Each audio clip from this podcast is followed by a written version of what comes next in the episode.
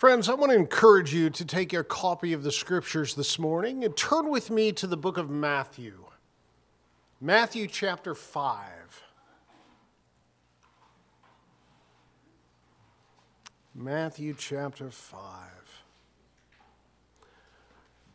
Even now, Father, may your word live before us here today.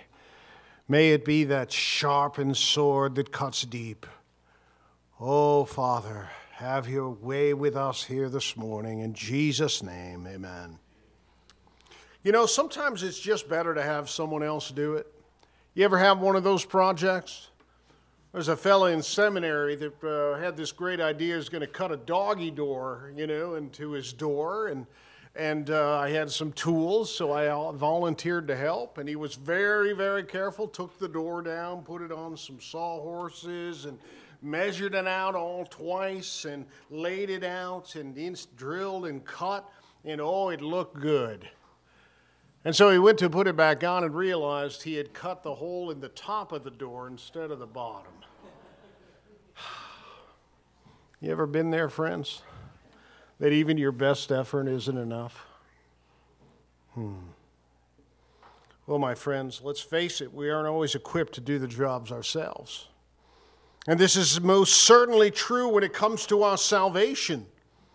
We are saved by works of righteousness. Some of you go like, wait a minute, that's not what Paul said. It is actually. Just let me finish. The thing is, it's not our works of righteousness, it is the Lord Jesus.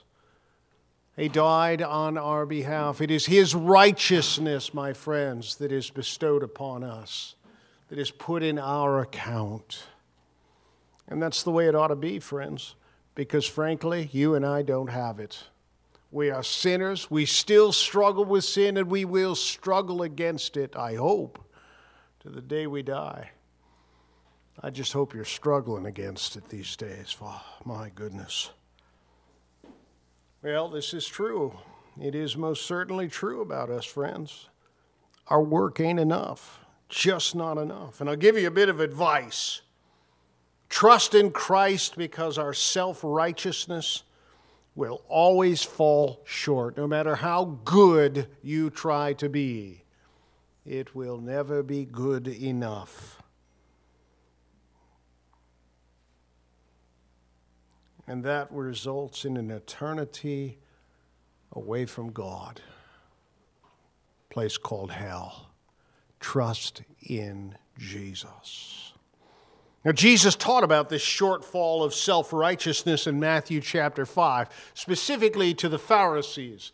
They are the famous no gooders, you know, the people who, who were happy to, to set the rules and tell everyone they weren't good enough. Well, look at us. We dress right. Oh, we do it the right way. You're different. You're no good.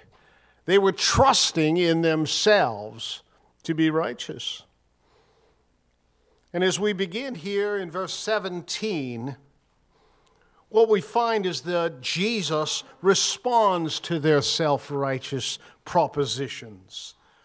And he tells us what the scripture actually says and what it means. And uh, here in verses 17 to 20, we see the importance of the Word of God to Jesus. He says here in verse 17, Do not think that I have come to abolish the law or the prophets. I have not come to abolish them, but to fulfill them. For truly I say to you, until heaven and earth pass away, not an iota, not a dot will pass from the law until all of it is accomplished. Very high view of Scripture Jesus had was his very words. And so Jesus came to fulfill the scriptures. But your response to the, script, the scriptures, my friends, determines your reward. Look at what he says here. Jesus, very high view of the Word of God. Your view of the Word of God will determine, my friends, how you live, and how you live determines your reward. Look at verse 19. Therefore, whoever relaxes one of the least of these commandments, and teaches others to do the same will be called least in the kingdom of heaven, but whoever does them and teaches them will be called great in the kingdom of heaven. Very, very, very important truths, my friend. Your response to the Word of God determines your reward. But note once again, friends, self righteousness will not even get you near heaven. Look at verse 20. For I tell you, unless your righteousness exceeds that of the scribes and the Pharisees, you will never enter the kingdom of heaven. And so, having mentioned the righteousness of the Pharisees, here Jesus contrasts their teaching with his. And you will notice that begins here in verse 21.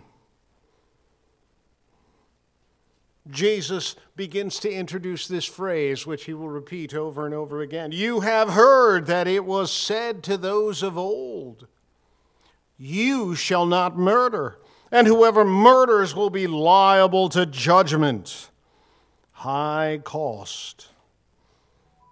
Jesus, on the other hand, says sin takes place in the thoughts. You see, the Pharisees emphasize the action.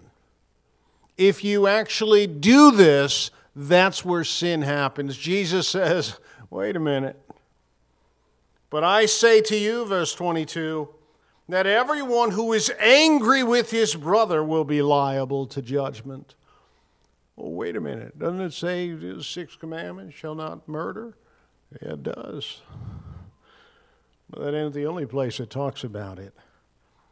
And Jesus here defining it says this Friends, it isn't just the action, but the attitude behind it. Yeah, just having the attitude of anger. Look at that. Everyone who is angry with his brother will be liable to judgment. Because hateful thoughts lead to hateful words, my friend. Look at this. Whoever insults his brother will be liable to the council, and whoever says, You fool, will be liable to the hell of fire. Why? Why, why such a high standard? Why is it just okay if we just keep our thoughts to ourselves and be hostile inside our heart? because what's in our heart comes out our mouth. You want to know somebody's heart? Listen to their words. It starts in the heart, my friend, comes out the mouth and operates the hands. That hateful attitude towards somebody, my friend, is the very attitude that leads to murder.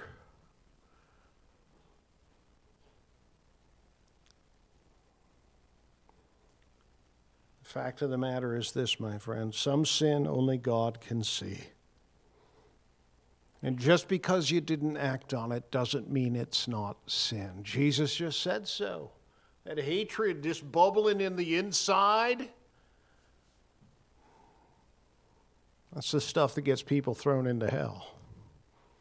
The stuff of the heart. The reason we do these things is because the people we are on the inside. Why do we do good things for people? Yeah, sometimes it's to manipulate them in order to get what we want. And so we look good on the outside, but we're trash in the heart.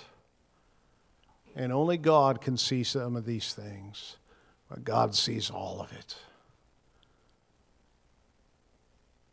So, having mentioned the righteousness of the Pharisees, Jesus says, You're not going deep enough here. It's not just what the hands do, it's the condition of your heart. Condition of your heart. In 1 John chapter 3 and verse 15, John writes this Everyone who hates his brother is a murderer, and you know that no murderer has eternal life abiding in him. There isn't any hatred in this room, is there? If there is, you better address that right quick.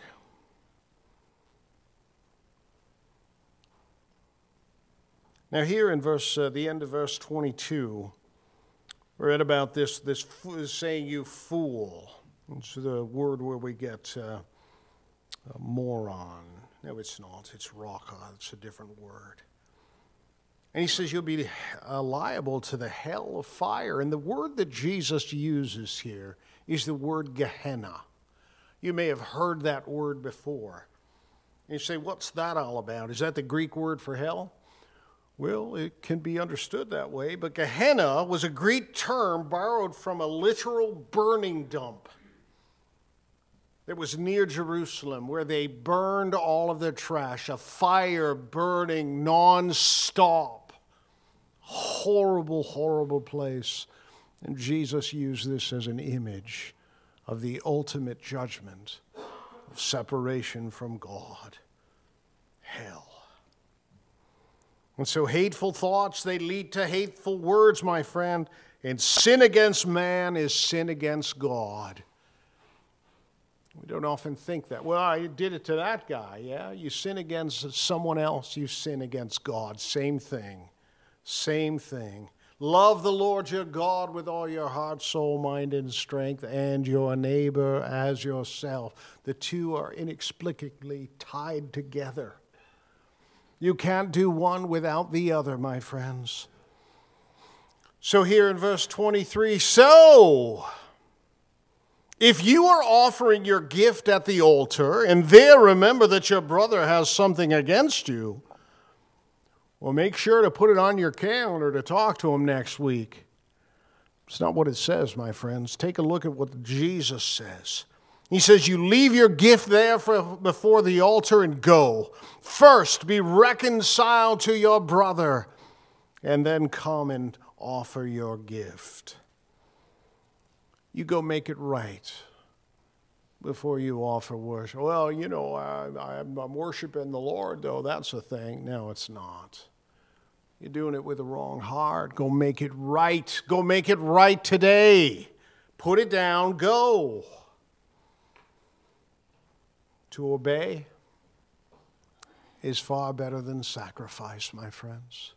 To obey is better than sacrifice well, you know, why I didn't do this thing the way I should have done it and the time I should have done it, but I'll do something else and try and make myself look good. Don't work with the Lord, my friends. You're not fooling anyone. You're not fooling anyone. You may recall the account in 1 Samuel 15 when the Lord sent King Saul, the first king over the nation of Israel. He sent them to go and attack the uh, Amalekites and destroy them. Every last one of them. Nothing remaining. If they have cows, you kill them. If they got sheep, you kill them. Everything. And the reason being is this when the nation of Israel was freed from bondage in Egypt and God was bringing his people out of this land, the Amalekites saw them, that they had no military, they were simply slaves being freed and they attacked them. It was an evil, horrible, horrible thing, and the Lord never forgot it. And so the instruction, absolutely clear. And so Saul went out to battle. And they noticed, hey, there's some nice stuff here. And he came back and he went to Samuel and said, uh, What have you been doing? He says, Oh, yeah, I did what the Lord said. Well, if that's true, why do I hear so many sheep? Oh, I was going to save those to offer to the Lord. It's okay that we kept the stuff because I'm going to give an offering to the Lord too. It's okay that I robbed my neighbor, but I put some of it in the offering plate. Who can justify such a thing? Who can justify such a thing? To obey is better than to sacrifice, my friend. You can't buy your way out of sin. You cannot. You cannot. And hear me, friends, when I say the cost is high when your sin is unconfessed. Jesus saying here in verse 25, Come to terms quickly with your accuser while you are going with him to court, lest the accuser hand you over to the judge, and the judge to the guard, and you will be put in prison. Truly, I say to you, you will never get out until you have paid the last penny. Denarius. It's a day's laborer's wage. till you have paid everything for your sin. Take care of your sin quickly. When you recognize that you have sinned, make it right then. Don't dwell on it for a little. What shall I do about this? I have harmed my brother or my sister in Christ. You go make it right immediately. Because a sinful, sinful, sinful price is paid. A great price is paid because of your sin. Great prices paid. And so we see the importance of the Word of God here. Jesus making it clear it's more than just what other people can see, but what the Lord sees as well. Because some sin only God can see. But notice here also in verse 27 the danger. The danger. You see, a sinful heart only begets sin. Sinful heart produces sin. That's where we need to look, as at the heart, friend. Verse 27 You have heard that it was said, there it is again, you shall not commit adultery.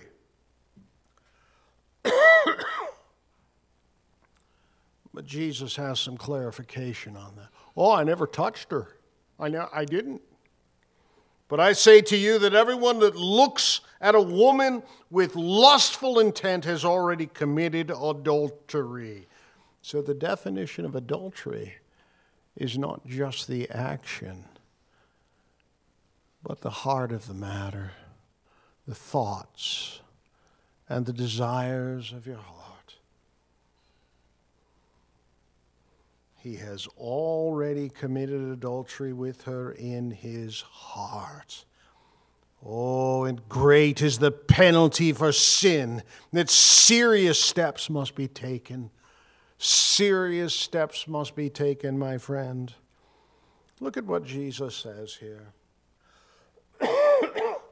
it would be better the, to tear out your eye than to lust for a woman. That's what he says. Look at verse 29. If your right eye causes you to sin, tear it out and throw it away. Why? For it is better that you lose one of your members and that your whole body be thrown into hell. You would be better to go home and dig it out with a spoon than to lust after a woman, my friend, because the penalty for sin is hell ongoing, continued suffering and agony for all eternity. Hmm. Notice here in verse 30. And if your right hand causes you to sin, cut it off and throw it away, for it is better that you lose one of your members than that your whole body go into hell. I know what you're thinking here. I, I, get the eye connected with lust. What's the hand got to do with it? Well, the, the word hand here, my friends, is a euphemism for male genitals. How about we say that? It's a euphemism. We've got lots of names for lots of parts of our bodies, my friends, but this is a euphemism that was used in the Old Testament in Isaiah 57 9, where the word is uh, translated nakedness. it makes sense in this context, though, doesn't it, when we're talking about idol- uh, adultery? If you can't control your eye, pluck it out. And if you can't control yourself, cut it off. Origen, go home, look him up. He castrated himself because of this very principle. Because he knew I should rather cut off something on myself and spend an eternity in hell because great is the price for our sin.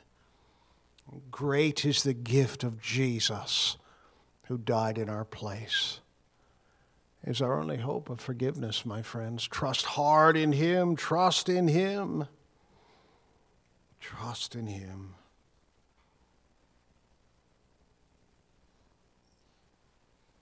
Guard your heart from sin, my friends. The cost is too high to bear. Guard your hearts. Guard your hearts. Listen to me. The Word of God is clear. Guard your hearts. The cost of sin is great, it destroys lives.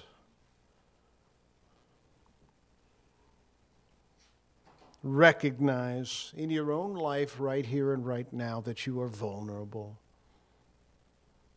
I know that when you came to faith in Jesus Christ, things began to change in your life. Your priorities began to transition into other things, and, and uh, you, you tried to live a certain way, and there are things you cut out of your life and said, No, this does not honor God.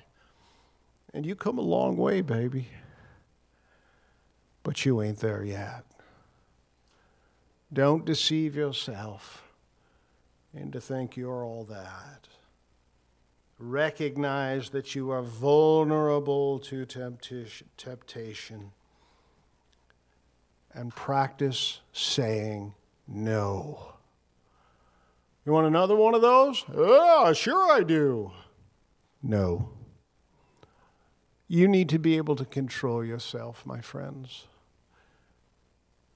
And if you can't say no to good things, what, what chance do you have at evil?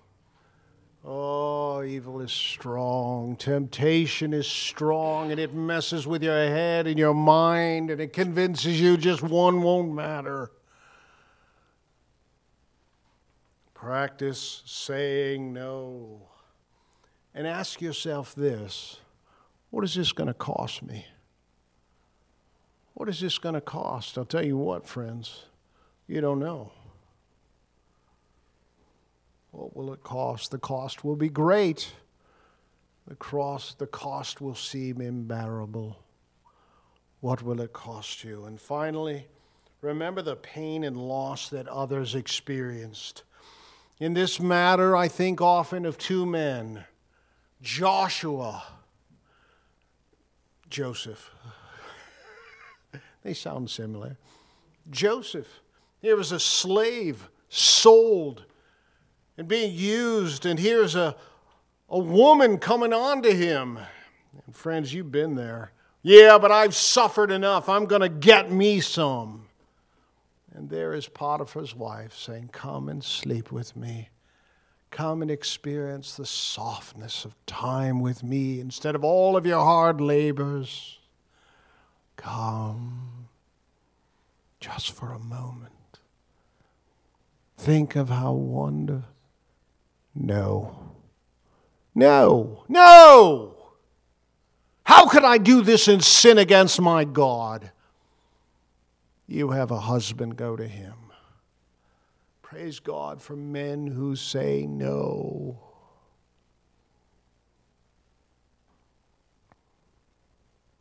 And then there's a man named David. David, what a story a shepherd, the youngest of seven brothers. Everybody looked down on him, literally, figuratively, metaphorically, however you want to look at it, friends. They saw him as nothing, but God saw his heart. And he served the Lord. Well, we got this Philistine calling out curses on my God? Oh, oh no. God has given me a lion and a bear. I'm going to take that guy. And God took this little guy and made him king. He says, This is the heart that longs for me. This is the kind of man I want to be king. And here's a guy writing Bible. He's writing the scriptures. I mean, he wrote like half the Psalms, you know.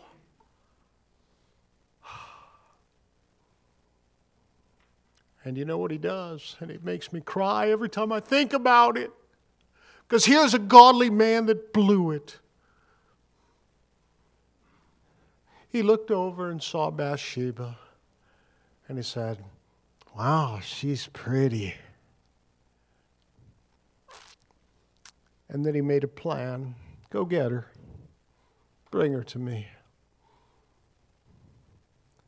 Even the servants trying to warn David, they said, You mean Uriah's wife? Yeah. I'm the king. I can have whatever I want.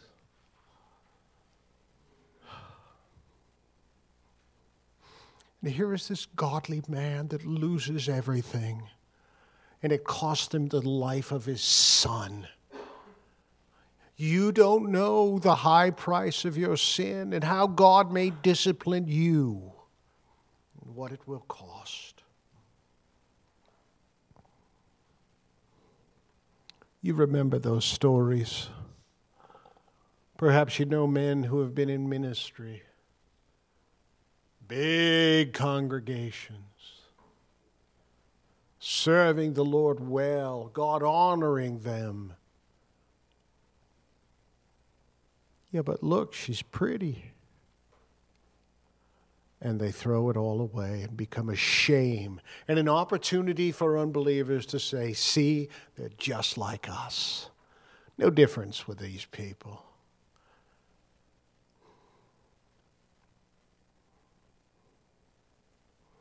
Guard your hearts, my friend. You know not when the tempter comes. You know not how it gets set up into a perfect situation of your frustration, and you're just willing to say yes. Guard your hearts. Guard your hearts, friends. Cost is far too great. Father, help us. Perhaps even now the Spirit of God has been pointing out some things in our life that we need to make right, that we need to run away from, that we need to stop. Oh, Father, thank you in your great mercy and your great love and grace for us that you highlight and point out our sin that we might repent. And oh, how great your forgiveness for those who run hard away from their sin.